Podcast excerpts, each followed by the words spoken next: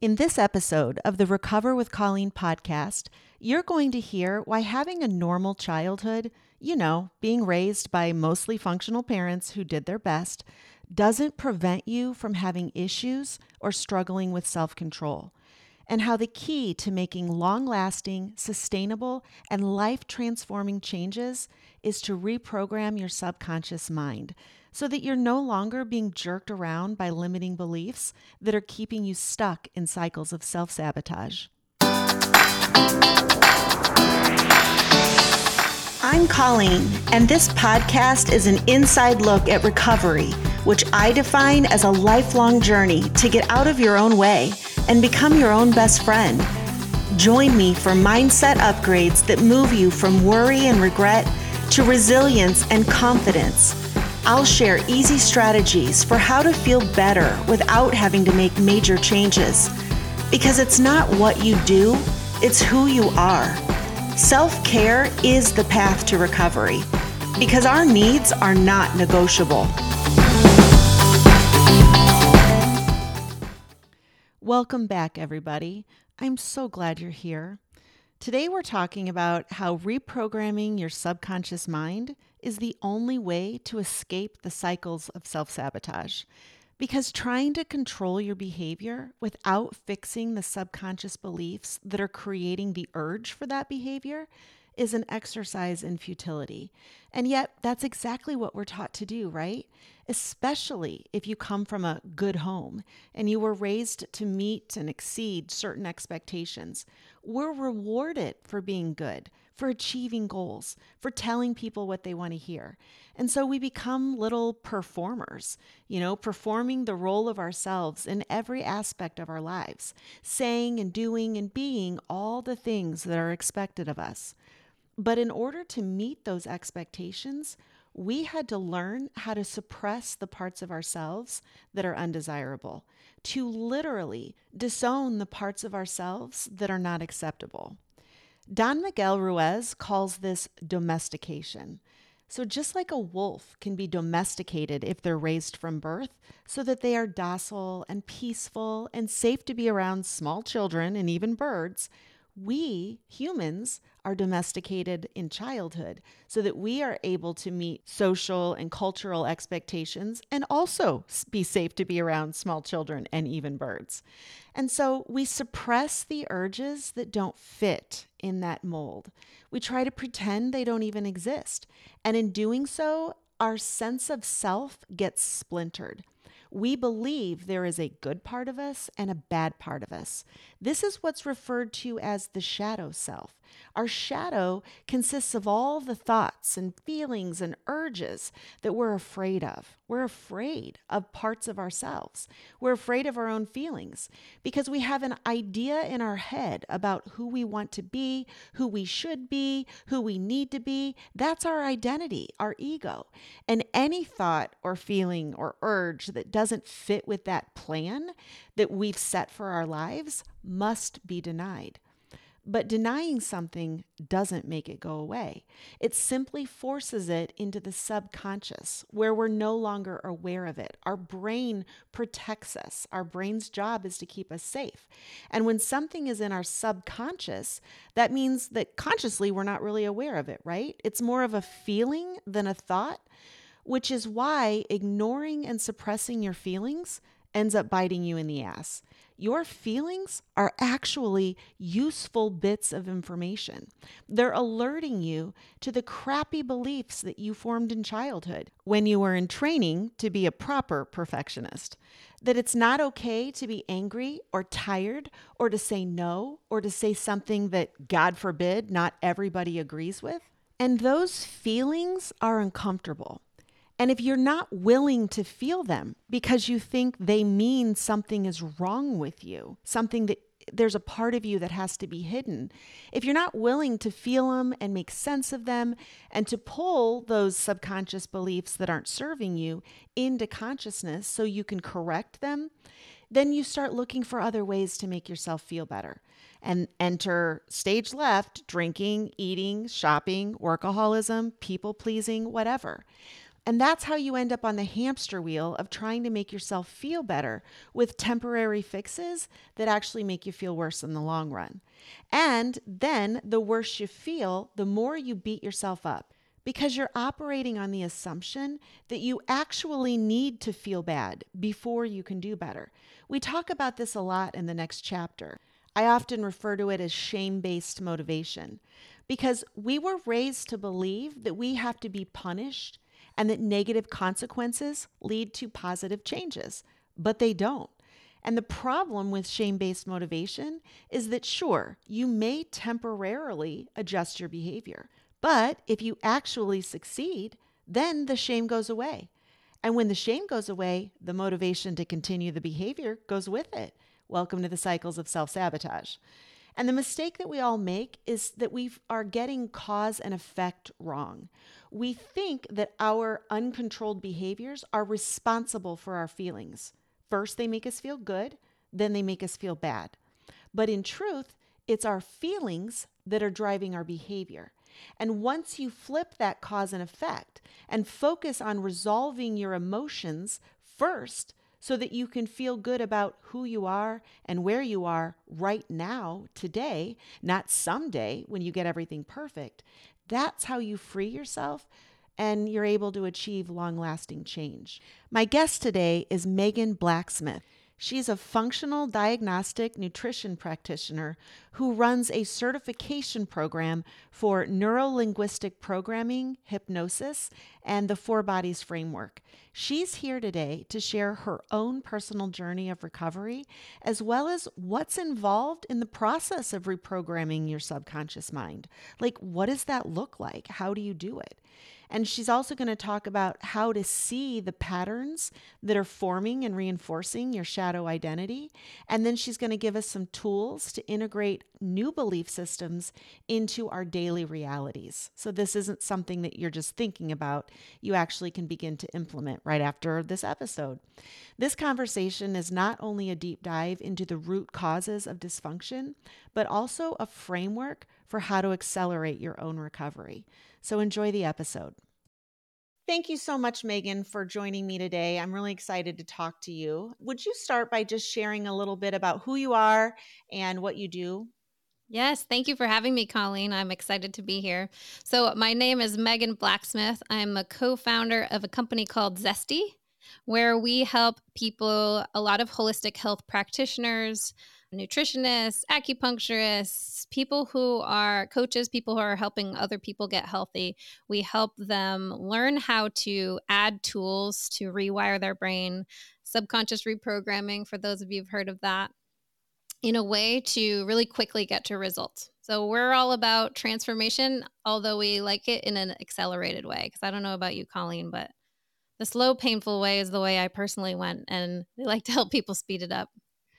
That it's funny that you should say that because I'm in a program right now for podcasting and I'm thinking about not saying I'm doing this, but I'm thinking about changing the name of my podcast to Accelerated Recovery because exactly to your point, I feel like I spent 3 years just kind of in all the pitfalls and running around the wrong mountains and there is when you go directly into your subconscious and identify the limiting beliefs, you really can accelerate your recovery. Like, I don't know how else to put it. So, I really appreciate you saying that. Do you want to share a little bit about what you're in recovery from and what it means to recover and your journey?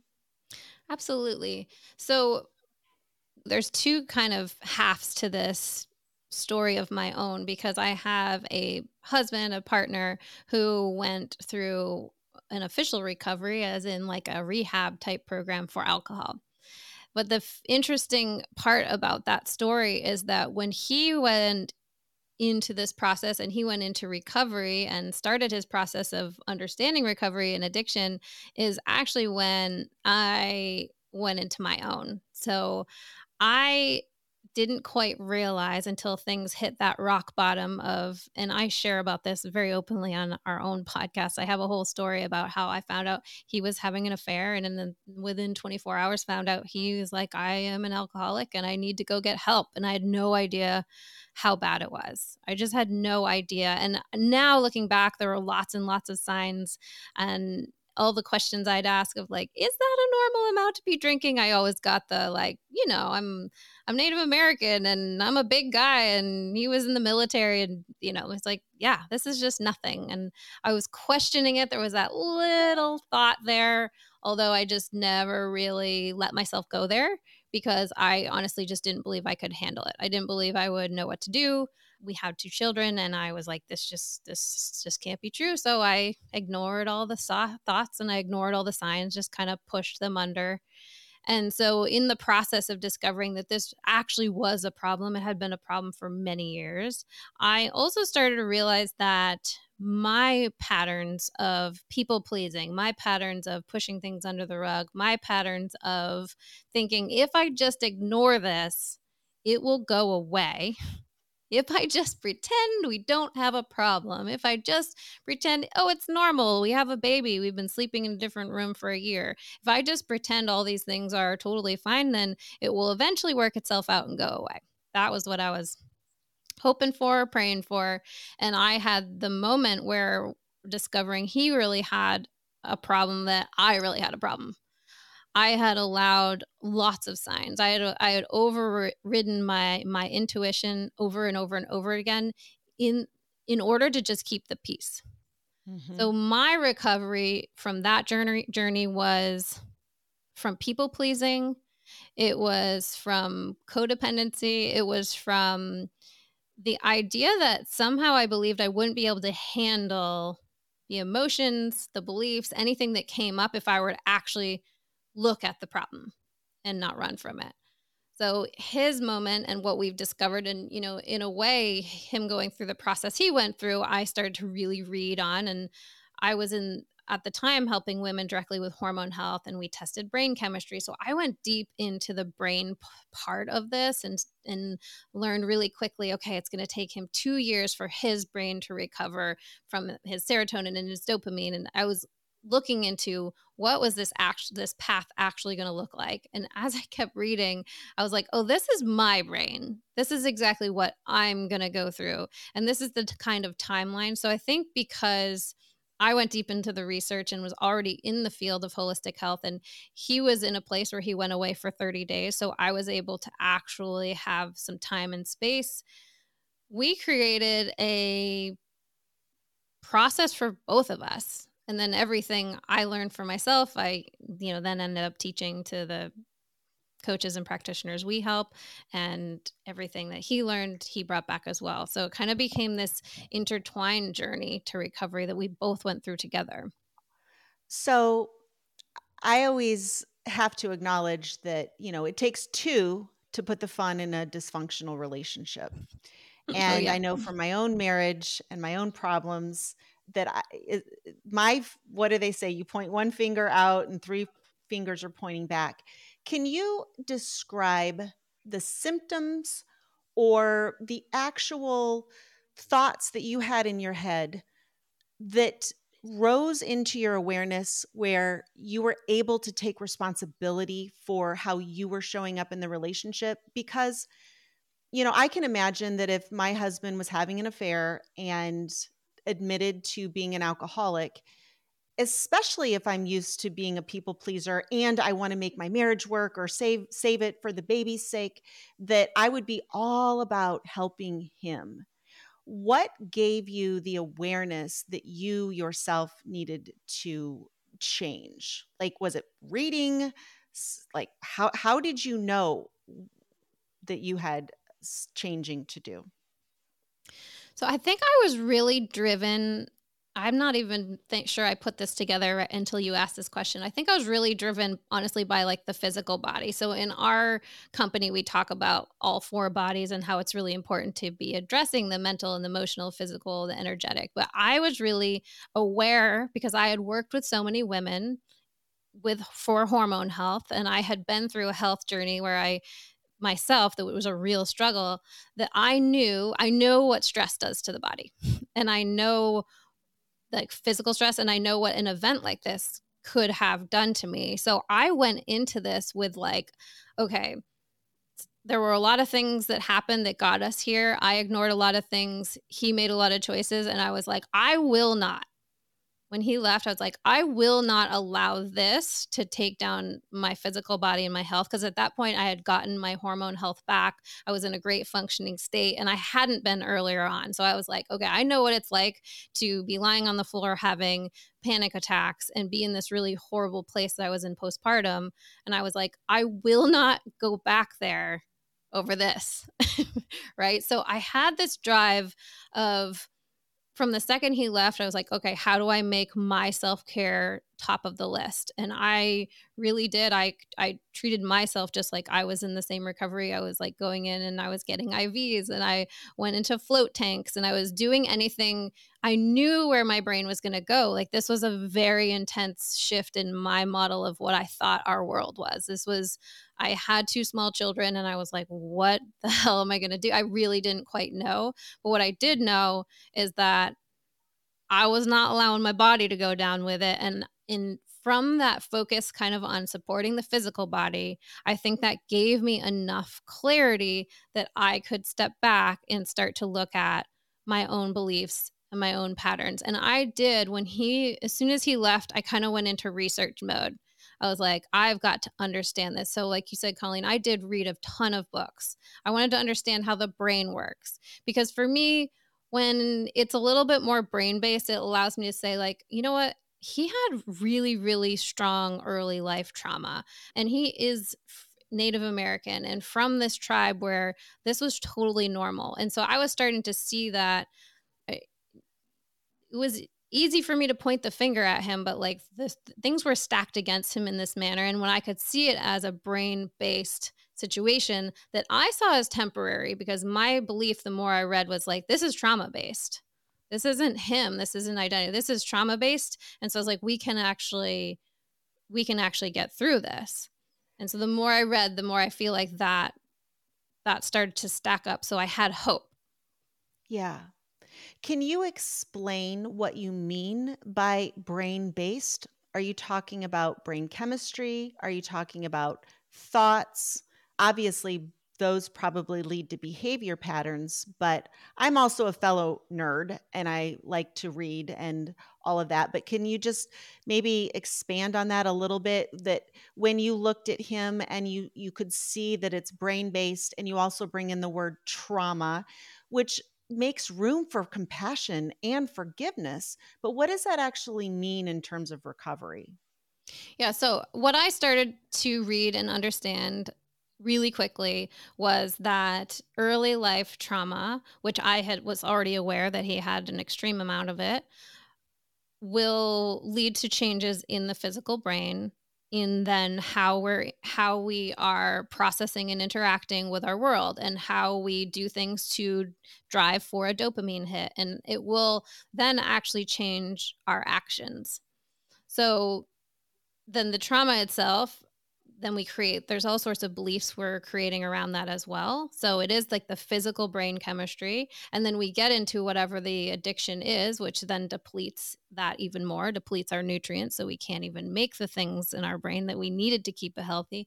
And then there's the beliefs whatever the situation was that was really bad enough. There's the beliefs that came with that. I mean if you're a small child and people are doing horrible things to you it, it's hard to make up any other reason but like it's because i'm a, i'm a bad person. It's because i'm not worthy of being on this earth. It's because people don't care about me. So then you combine that it's a compounding effect of like the the beliefs that are arise from that that are stored there whether you even remember the trauma or not but the beliefs around how safe the world is how how much you need to be on alert right? So like if the world is bad and everybody's out to get there get you you're on alert and you're p- constantly pumping out right cortisol and the stress response which then goes comes around again and breaks down all the good stuff in your body. So you get in this really really tricky loop. And then the only thing that made him feel better would be to drink to kind of numb numb yourself from that feeling of like why did that stuff happen to me? And why, why does it happen? And why are we here? And so i kind of think it's all it's all of it colleen. It was it was an accumulation of all the different aspects that i just started to see really clearly like i see how we got here. And when I could see how we got here, I was like, then to me, there's there's a way there's a way out. What about your own habits about, like you said, people pleasing? I mean, th- just that right there. What what about your brain? How how did that stuff form? You know, I know for myself, I didn't have a traumatic childhood. I have wonderful, loving parents who, yeah, they weren't perfect, but I wouldn't trade them. I wouldn't trade my life or my childhood. And yet I still found myself, you know, on the wrong end of the bottle. And so when you look at your own life and speaking to your own recovery, what what causes just maybe more of a normal childhood and person and i don't know you haven't said that whether or not your childhood was normal but can you just speak to your own brain based stuff that that created this relationship where it was dysfunctional Oh yeah, I love this question. This is so good because I do I would put myself into the category that you are in, more of like the like I called it the small town cookie cutter family and everything seemed great and I really did question really question later in life where I was making lots and lots of choices um choosing to drink a lot or whether it was drugs or promiscuity whatever it was. I remember being like I honestly don't quite know why I'm doing those things because I didn't feel like I had a reason. Like I didn't have anything bad happen to me.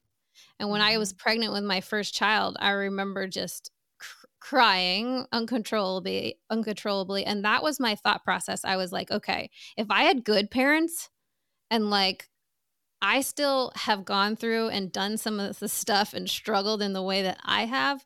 I was like, how the heck am I ever going to be a good parent for this child? I don't I really was like, I don't know how that's going to work because I couldn't see anything on paper that anybody had done in my family that would make me then end up doing some of the things and i i had an eating distor- disorder i was bulimic in college things like that where i was like on pa- this doesn't quite make sense to me on paper why i'm doing this and at the same time what i have found from working with many many women i mean wor- working with everyone but we work with a lot more women is that it kind of doesn't matter what your actual childhood setup is, whether it's like big T trauma, like there's a really large event that everybody knows about, or or smaller things. It's really our perception of what's going on. It's our perception of whether we're loved. And there's I, I don't want to say this to scare anybody because they're like, great, well, you can never get out of it. But like small things, we can make a decision. And we've had people make decisions about small things where like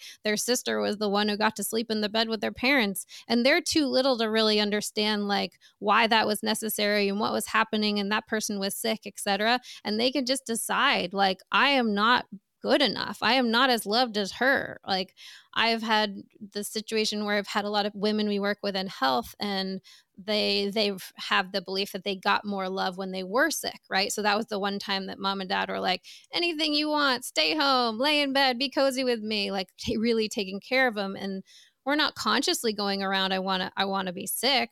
Although that was part of my healing journey. I wasn't getting better until I discovered, like, I actually believed I was getting more love and support. I was. I was like, people were making me dinner. My husband was driving the kids to school. So there's these beliefs there that get formed that don't really have to be from anything extreme. And actually, the pattern that I see is almost I don't know about you, Colleen. I don't know if you were a really good student, but I was like a really good straight A student. I went to college for mechanical engineering. I did that for 10 years and it was like, oh, mo- most there aren't many women in this, right? There was it was very this like you get love when you are smart in an academic way and you follow the check boxes. And I learned that and I think sometimes the people we see that are really really good at that, like the almost the better they are at the check boxes, the worse they are really like listening to themselves and their intuition because they were hmm so driven by being that really good athlete or that really good student. And i have seen many people that we work with that fall into you know addiction or whether it is a health concern or whether it is just not really doing that well in their business because there is this like perfectionist people pleasing thread that runs through every single thing that they do. And it didn't come from like a big event, it just came from a life of learning. Honestly, and I do not blame my parents at all because it was almost just like you got great positive feedback for doing well in school. Doesn't seem like there could be much wrong with that. right. It shouldn't be that traumatic, but no, I was the same way. I'm a box check checker. I'm an A plus student you know, triple A actually. If you could give me three A's, that'd be great. And I think it's just how we learn how to get love and approval. I think it's human. It's, it's behavior. It's human behavior. You know, we all learn what it takes to be safe and to survive and to get what we get our needs met. Yeah, and we pick up on like the beliefs of the people around us really quickly.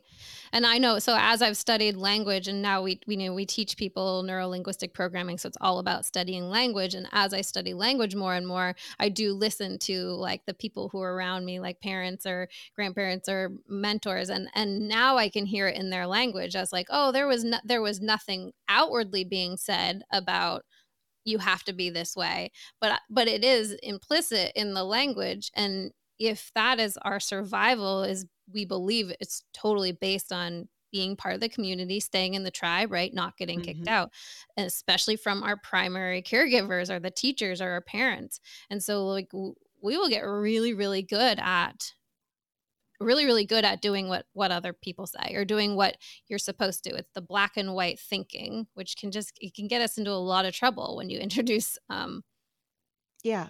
other things. So talk to me a little bit about whether it be your recovery or bridge it into kind of how you help people recover. It's one thing to see the black and white thinking and the perfectionistic mindset. And I can just check all those boxes all day long, every day. But actually reprogramming your subconscious, like, can you talk to me about how that's possible? And maybe even circle back to the fact that there's an accelerated way to do it? Yeah. So, okay. So, what we have found is that the structure we work with right now is in in-person trainings mostly. So we'll do seven day six or seven day trainings. Sometimes we do two day events too but for the longer trainings it's six or seven days. And the accelerated portion is that when you get into a room like that you are out you're in a different environment. So whatever everything i'm saying this doesn't mean you have to come to our training to be a different environment but just think about where can you go and be in a very different environment because that's going to help you rewire the brain really quickly. Otherwise if you're getting up seeing the same people every day having the same thoughts every day getting out of the same side of the bed every day brushing your teeth the same way and then not only that but i know for like my business partner who had chronic pain when you've had chronic pain your whole lifetime or you've had addiction your whole lifetime the people around you interact with you like you have that and they're reinforcing that. So they're going like oh you sure you want to wear that? Like are you can you really ride that bike? Like remember that pelvic pain thing? And so when you're in a different environment and people don't know that there's a really fast chance to make a decision of like i'm i'm going to be a different identity i'm going to be a different person.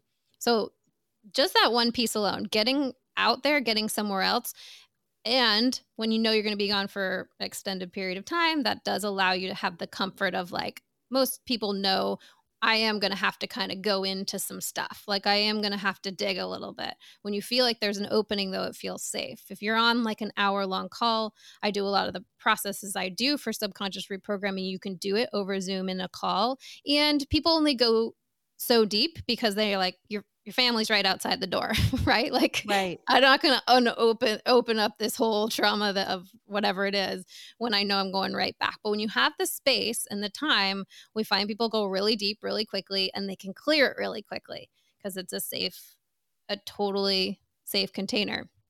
So the accelerated part is that you're in a different environment. The other thing about the environment, though, is it brings up these patterns.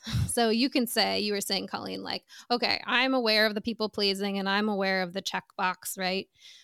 But when you come into a training room or when you come into an event like this, you basically your patterns are being shown to you really really clearly because this these will be the people who are immediately like oh hey like where's the where's the very detailed schedule of exactly what we're doing when right? And so we get to as the pro as we go through the process we get to kind of mirror back like hey did you know did you notice this is a pattern? Right? Or like we do actually have a test that's a part of our certification and we get to see like are our perfectionists. We get to see like who's waiting till the last minute. We get to see like who's feeling like it's never done no matter how much they do or who's read 80 books when you maybe could have just googled it right? So like we you get to see the pattern and there's no right or wrong. It's just that's your pattern. But you do have the chance to break that pattern because every single time we do a process where we're rewiring for something else we will then decide what are we going to do? We call it tasking, but what are we going to do in the next three days, seven, within, you know, within a week to secure in this new identity. So if you just cleared the belief that I'm not worthy of love and you now believe you are totally worthy of love or you're totally worthy of a great business or you're totally worthy of feeling good in your body. Now, what is that person? What is the person with that identity? What are they going to go do? What would they be doing this week? They already have the belief. You have the belief. And then we're picking some little action item, something that can represent that.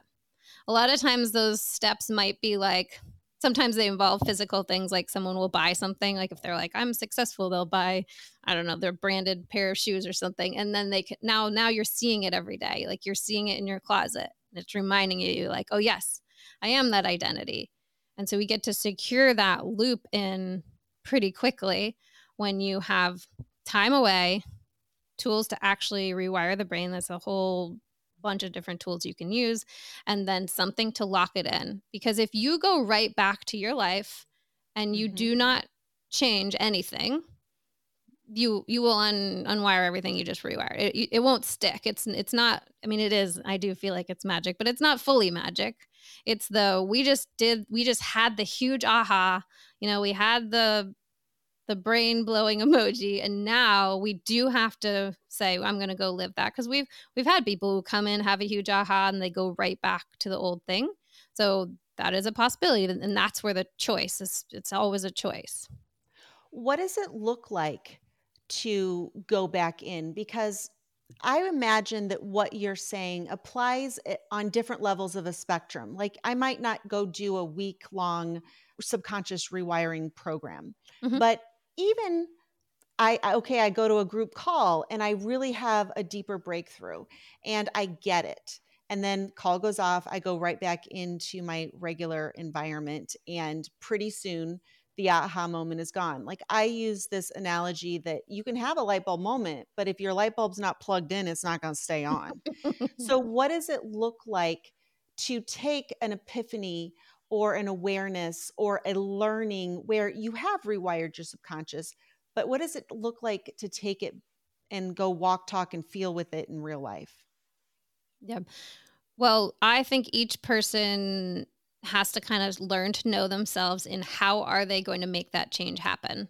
Like how are they going to stick to the thing that they said they're going to do? So that's starting to get to know yourself. So if I go to a business event that's a two day business event, I always have the third day I take off to be integration day because I know I'm going to learn a ton, but like when am I going to implement it? So if you know that you just went to a call and you know you always learn something on this call, can you set yourself up to have an hour after that where you're going to actually schedule it? You're going to actually put it in your phone as a reminder. You're going to get an accountability buddy. I always have a coach because I know I do great with that external accountability and I know they're going to call we're going to be on the phone in 2 weeks and they're going to say did you do the thing? Right? Yeah. I I want to pin that like if if we had a highlighter the word integration. I think as a person who voraciously reads and consumes content and listens to podcasts and does all the things. And I've got a team of professional coaches. I think that where I may fall short is exactly what you're speaking of the integration. So, talk to me about what it looks like to integrate after this podcast, walking away and realizing, okay, I need to rewire my subconscious. Some things made sense. What does it look like to actually pause and integrate? So you're going to be speaking to all of us out there, me included, who are good at learning, Colleen, right? The people who are good at learning and love to learn and love like that juicy nugget, right? That like really does light up our dopamine of like, oh, I didn't know that. I didn't know that's how the brain worked, right? Love those books. So I will answer your question about the podcast, but for people who read like that, one of the things that I started implementing was anytime I read a book, I would have to pick not have to. I chose to pick three specific things that I was going to do from that book before I read the next one. And then again, I'm going to schedule them in. So I'm like, what did I learn from this? And and obviously, you know, they say when we teach it, we learn it the best. So if you can like mm-hmm. really integrate it by teaching it to someone else, someone in your life, or if you're a coach, but teaching it. What can i how can i share these three things? And then how am i going to hold myself accountable? Is it going to be me and my own phone? Is it going to be sticky notes everywhere? Is it going to be my partner? Is it going to be a coach? But something where you know i'm going to do the thing. I'm going to do the thing i just and not a lot of things. You could even pick one. I think the the overwhelm comes when we're like there were 80 new things in there. What am what am i going to do? Right? So picking one so after you're listening to this podcast i w- I'm guessing people there's part of my story or something you shared, Colleen, that's like, oh, that really stuck with me. Yeah, that's a pattern, right? So if mm-hmm. you if a pattern called out to you and you're like, that's what I do. I'm people pleasing all the time. Then committing it the easiest question is to just ask what do you want to believe instead? Who do you want to be instead? So, okay, I want to be a person who does what's best for me and really, really checks in like, is this good for me? Is this good with me?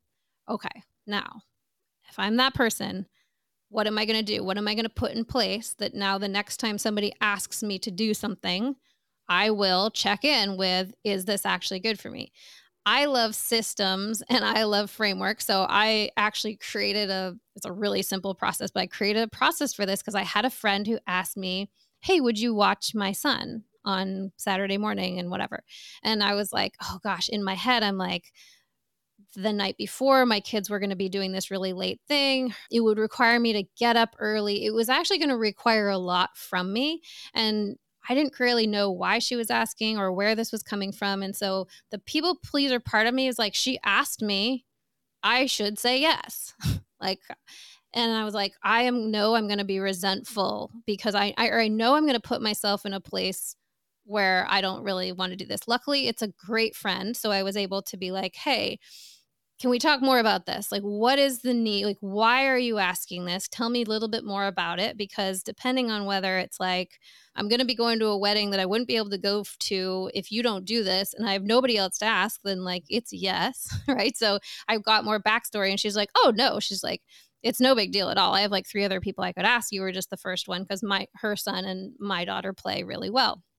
So if I had not told her, hey, this just happens to be this actually does take a lot out of me based on the time because normally when when i have him over after school it's actually a win-win because my the kids get to play i usually get more time to myself and I, and I love both of them. So it, it right it's very situation dependent. So i actually created this little chart and i was like what what energetic exchange? Like how high is this for me to do this exercise? Like is it a positive 10 like it actually helps me or is it a negative 3 like this would take a lot out of me so then we can also look at like what's the energetic exchange and then what need or value is it meeting for me. So if it was like low on the energy, like it would take energy out of me, but then I was like, but it was really important to her. So it would meet me high on the connection and community. Like it's a 10 on she really needed it and I could help her. I'd add those up and I was like, all right, 10 minus three, we're still at a positive positive seven, I'll do it.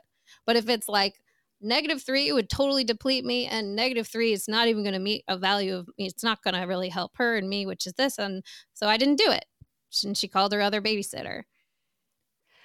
I wish so i have four plus three kids and i can remember saying yes once and then feeling bad and really never saying no again and I can remember when I was able to quit my job because my husband had good health insurance and I had a girlfriend who didn't, and we were both teachers.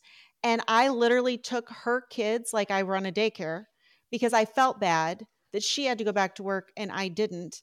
And basically spent a year completely stressing myself. I mean, I had four of my own little kids, and every day I took her two or three, depending on other things, because Oh, I was a oh, wow. people pleaser. And, you know, I now look back and I just see how, how that didn't help her either because I was resentful and angry. And it's just amazing when you really look at people pleasing, it doesn't actually save the planet. Like, you know what I mean?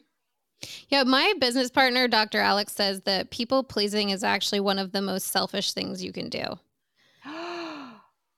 oh, Right. really? Because if you think about it, Colleen, we're usually people pleasing because we don't want to feel bad.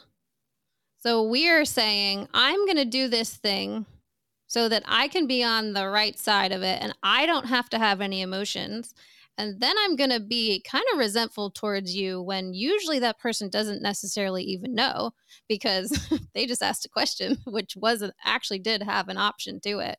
And we took it as like, well, they asked, I have to do it. And so then if we're holding resentment towards them, if we're angry about towards them, or like, gosh, I always take your kids and, and you never take mine. And then we basically just did that. We did that so we felt okay. It really wasn't about them. It was like, I don't want to have to feel that emotion. And the more people I get around me, like my friend who was able to say, like, let's talk about this, I actually, this would be a big ask. And the more we're able to just, she was just like, oh, cool. And I, in the past, I just, I would never have even thought to have that conversation with somebody. it would Yeah. just be like, I would either, in the past, I would either like make something up make like Yeah. you know one up them of like oh well i'm struggling even more so i can't take your kids Yeah. or just done it not just said like hey i mean that the, the famous line like my mom my mom is in her 70s and she's like it's really cool you can just say that doesn't work for me isn't that cool Yeah. Yeah. No, I said yes to everything. And you you mentioned bulimia. I was still throwing up when I was almost 40 because I that and I can remember actually purging and like literally screaming into the toilet because I had self-silenced so so Mm. much and didn't know how to get out of it. So, can you talk about what recovery looks like for a people pleaser? Like, okay, so I go to my week or I do what I can, you know, I'm I'm spending hours reading or listening to podcasts and I'm doing my integration. Okay, now I'm pinning a note to myself so there's a Google alert in my brain every time I get this feeling that's alerting me to maybe do this this test that you're saying, you know, measure the negatives, measure the positives and and really look at it from a more objective point of view. But how long does this take over time? You know, what does it look like to recover? Are you ever recovered? And what are the pitfalls? I mean, I don't know. Yeah, it's a great question. I don't I don't know actually like from a science space, I don't know, but I'm guessing I'm wondering if it is along the 2-year time frame of the same the same cycle it takes the brain to recover from other substances because this is like an imbalance in our brain chemistry because we've gotten so much kudos for doing the people, right? We get we get a hit from that. We get something from doing the things that didn't, you know, that were just for other people. So I would say I think probably is going to be a lifelong process where I kind of have to check in. It gets getting easier and easier though, honestly, because I I understand now that it isn't serving me or them in the long run. Although there's times where I was like, huh, well, I did just mm, guess I won't go to that and I'll have a minute of like Am I going to get judged? Am I? Are they going to think I'm selfish? So you kind of still have those old like beliefs come up, and then I'm able to much more quickly just go, well, okay, well, I'll be able to Well, help a and lot I more people. I want to put that into context too. You know, even people pleasing, yes, we're avoiding the feeling, but we're also going for the quick dopamine hit that we're going to get when we say yes. and that's going to make us feel good. So it's a short term instant Yeah. gratification and then we're paying long term. And so to speak to your point, rewiring the dopamine so that you get the reward by stopping you know really evaluating and then making a good decision that serves you long term even though you have to do the uncomfortable thing up front that is actually rewiring the brain that's exactly what it is Mhm. rewiring your dopamine so that you're motivated to take the pain hit up front and then you know make sure that all your you're not going crazy in two weeks because you've given away all your time and energy Right. Anytime you stop and do a different pattern, you are rewiring the brain. So, our goal is that people will have lots of tools. So, if we're talking about physical body, then we have to think about like tools like to calm the body, like to get into parasympathetic and get out of fight or flight. So, this can be actual tools like deep breathing, meditation, or just really simple ones like tapping, chest thumping. That tapping in the middle of your chest will help you get into parasympathetic. There's, you know, I, I, know a lot of you can't see me, but there's they call it the lotion where you're actually just, you know, havening, right? Yeah, so you're just brushing your arms, right? So that so we teach people to get some physical tools, something that you can do so that when you are having that feeling like I need to do the thing I was just asked to do, that you can pause and actually physically calm the body, right? Like get your get yourself to a more calm state so that then you can then you can make a decision. So you have the tools to physically calm the body and then the next set would be to have the tools to to actually process some emotions. So if it's super activating right like you said you were like screaming into the toilet while vomiting that is one of the tools we teach of like if you have anger in there if you never really got to like push back on something or we need, we might need to go out and do some activating exercises where you do yell primal scream where you do push where you do punch where you break some stuff right to to actually let those emotions come out because many of us have just been like emotions are bad keep them in no matter what they are. So if we're able to calm the physical body we're able to move the emotion then we're going to be able to make a different choice. I know when I first I've been working from home, but my husband retired from the military two years ago. So all of a sudden, like he's in the home with me.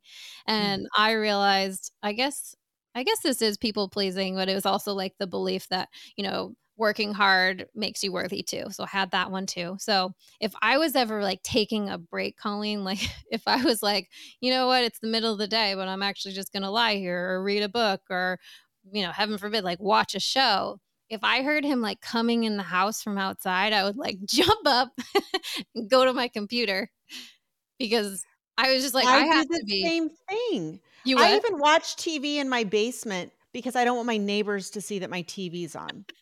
because I'm not the type of person that watches TV. I read books and do all the other stuff. And I catch myself doing that. And I'm like, first of all, zero, zero people care what you're doing. But I I do this if I hear my husband's car come in the garage, I often override the impulse, but usually my impulse is to make it look like I'm, you know, working or doing something like I'm not worthy of just sitting there.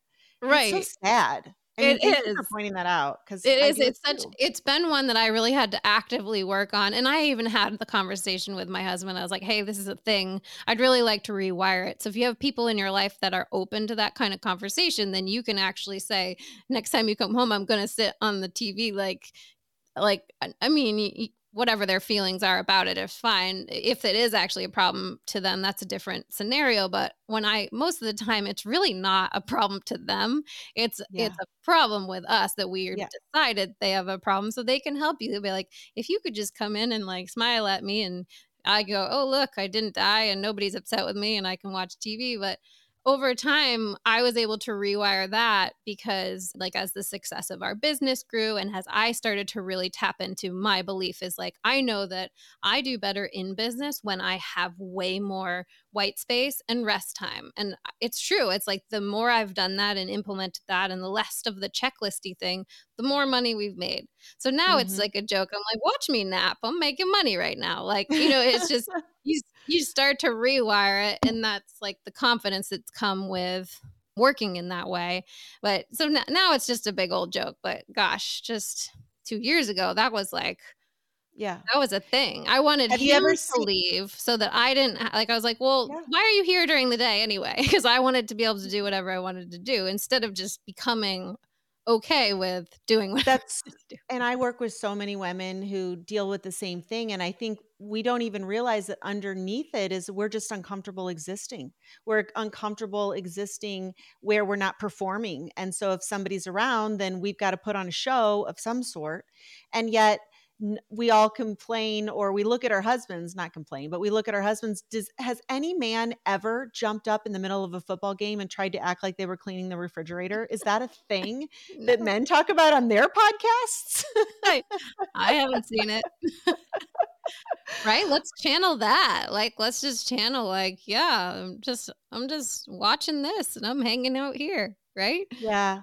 And i want to just highlight what you said about when you get the evidence that changing is actually going to move you forward, that is where I think the motivation to continue really comes. Like, I know I catch myself in these overwhelms and tasks that I'm doing. And I know the moment I catch myself in overwhelm, oh, okay, I got to go. Like, you know the the program we're both in it, he says start with a blank piece of paper and the minute i realize i've rewritten the same email 15 times the more i'm like oh wait stop like and not giving myself enough rest saying yes when i really mean no like in the end all people are better my life is better, my business is better, my kids are better when I'm honest, ask the hard questions, and then make decisions that actually serve me. And these beliefs that we grew up with that the only way we can get love is to mm-hmm.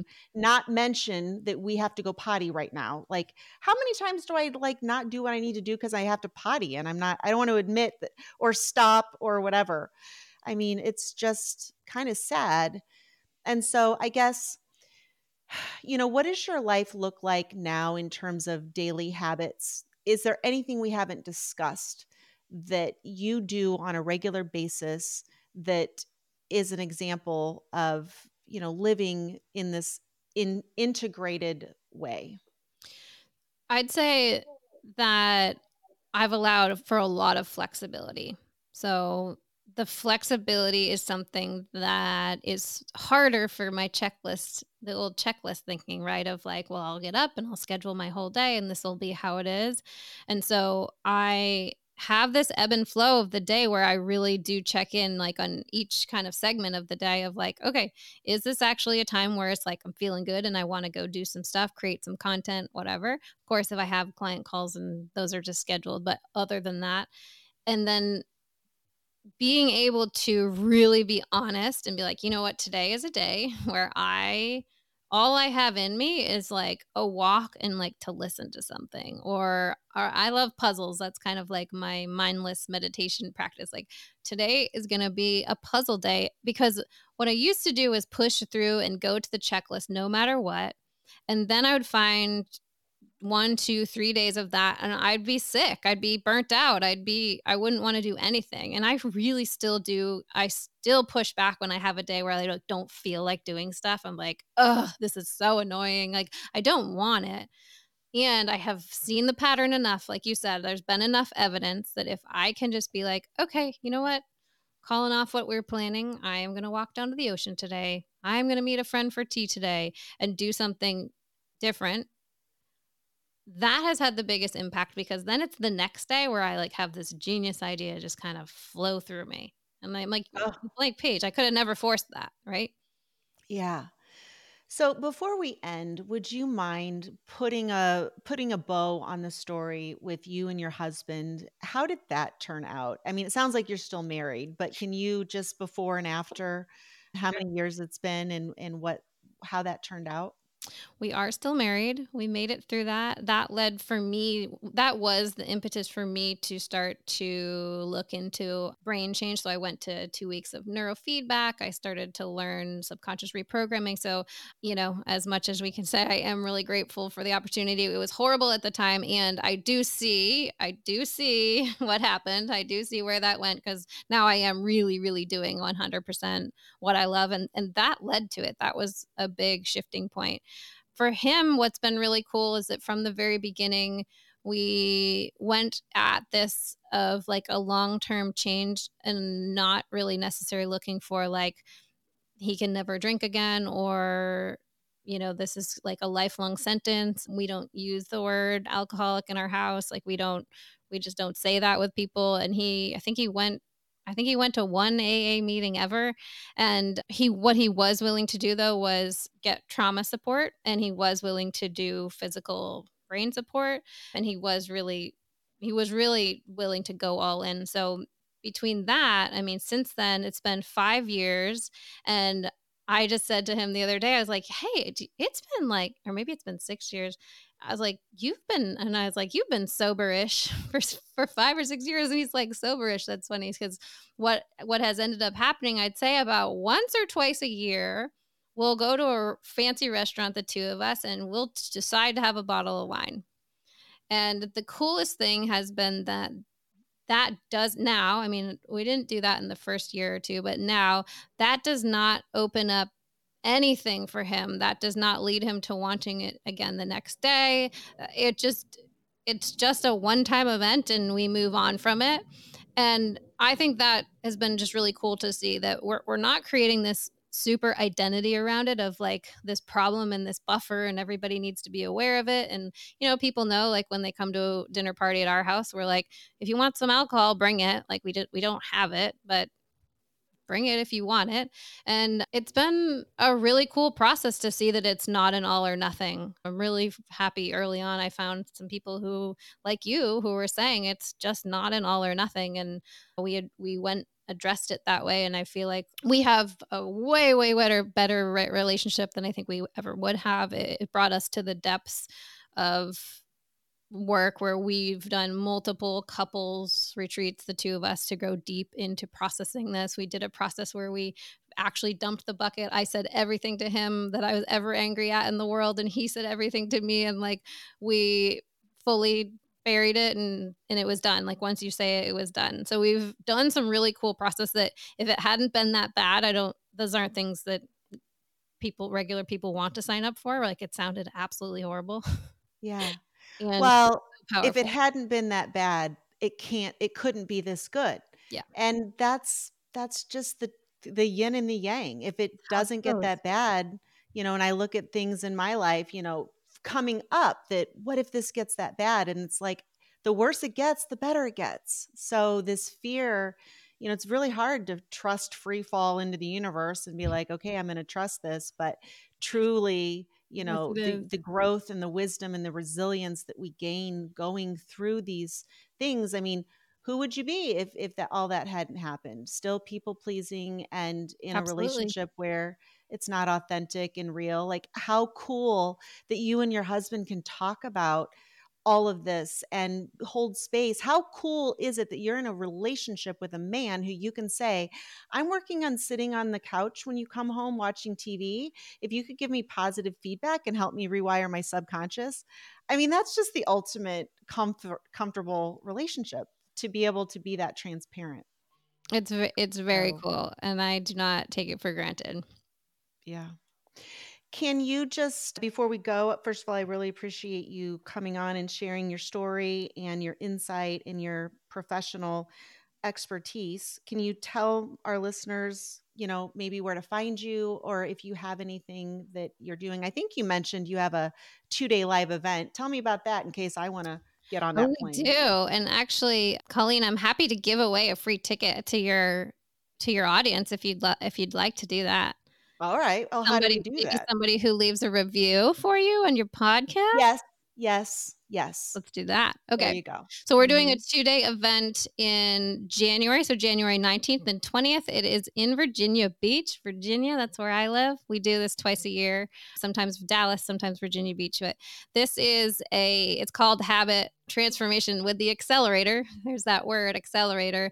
We're going to go two days into habit change. So, from all four body perspective, from a rewiring of the brain, dropping beliefs that are stopping us from habits. And of habits is actually like the sixth out of seventh step for us. So we think there's a lot of things that happen before you actually get to like changing the physical habit. Because if you don't change all the the beliefs under that and the identity under that, we see that it just doesn't stick. So a lot of us want to jump in at just the habit change, right? Like I'll put my shoes by the door to work out, or I'll like not buy the sugar and not eat it. But to us, there's a lot more that comes before that for habit change. So we're going to walk through that. It's an amazing group of we we attract coaches, we attract leaders, practitioners, we attract entrepreneurs who really want to up level and integrate habit change. So that would be found at becomingzesty.com forward slash Jan, like J A N. And then we can. Okay. I'll put that in the show notes. So, Becoming Zesty, that's the name of your podcast. Is that who Yes. you are on Instagram and other socials? Yep, Becoming Zesty on Instagram. And that is our new website. And that is the podcast. All All the right. things. Well, thank you so much. I really appreciate you being here. Thank you, Colleen. And thank you for joining me for another episode of the Recover with Colleen podcast. Check the note show notes for links to Megan, both her podcast and her upcoming events. And then if you like the show, please hit the subscribe button if you haven't already.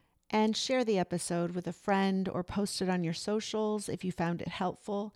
And if you are loving the show, I would so appreciate if you take the time, if you're on Apple Podcasts, to hit go to my homepage, scroll down past all the episodes, and then leave me a review. That helps so much boost my appearance in search engines. And then if you want to follow me on Instagram, find me at Recover with Colleen. And then if you are not on my email list, in the show notes, I have a link. I send one email per week plus uh, any announcements I have about upcoming events. Like next Sunday, October 22nd at 1 p.m. Eastern, I am offering my first of three recovery storytelling workshops, which are designed to help you heal your subconscious limiting beliefs by expanding the story you're telling yourself, expanding your identity so that you can make room for the whole person, acknowledging the good and the bad, and move forward in life so that you're no longer stuck in a single moment perspective and the knowledge you had that creates trauma. We are going to be doing this over every two weeks for the next three weekends. I don't have the registration page ready yet at the time that I'm posting this episode, but I will be sending it to my email subscribers. So if you're not on my list, click the link in the show notes and subscribe. I do not get spammy and you can unsubscribe at any time. I send one email a week on average. And then, like I said, upcoming events. And we do have this three part series that's going to be phenomenal. So I appreciate your listening and take care and reach out if you have any questions. Talk soon.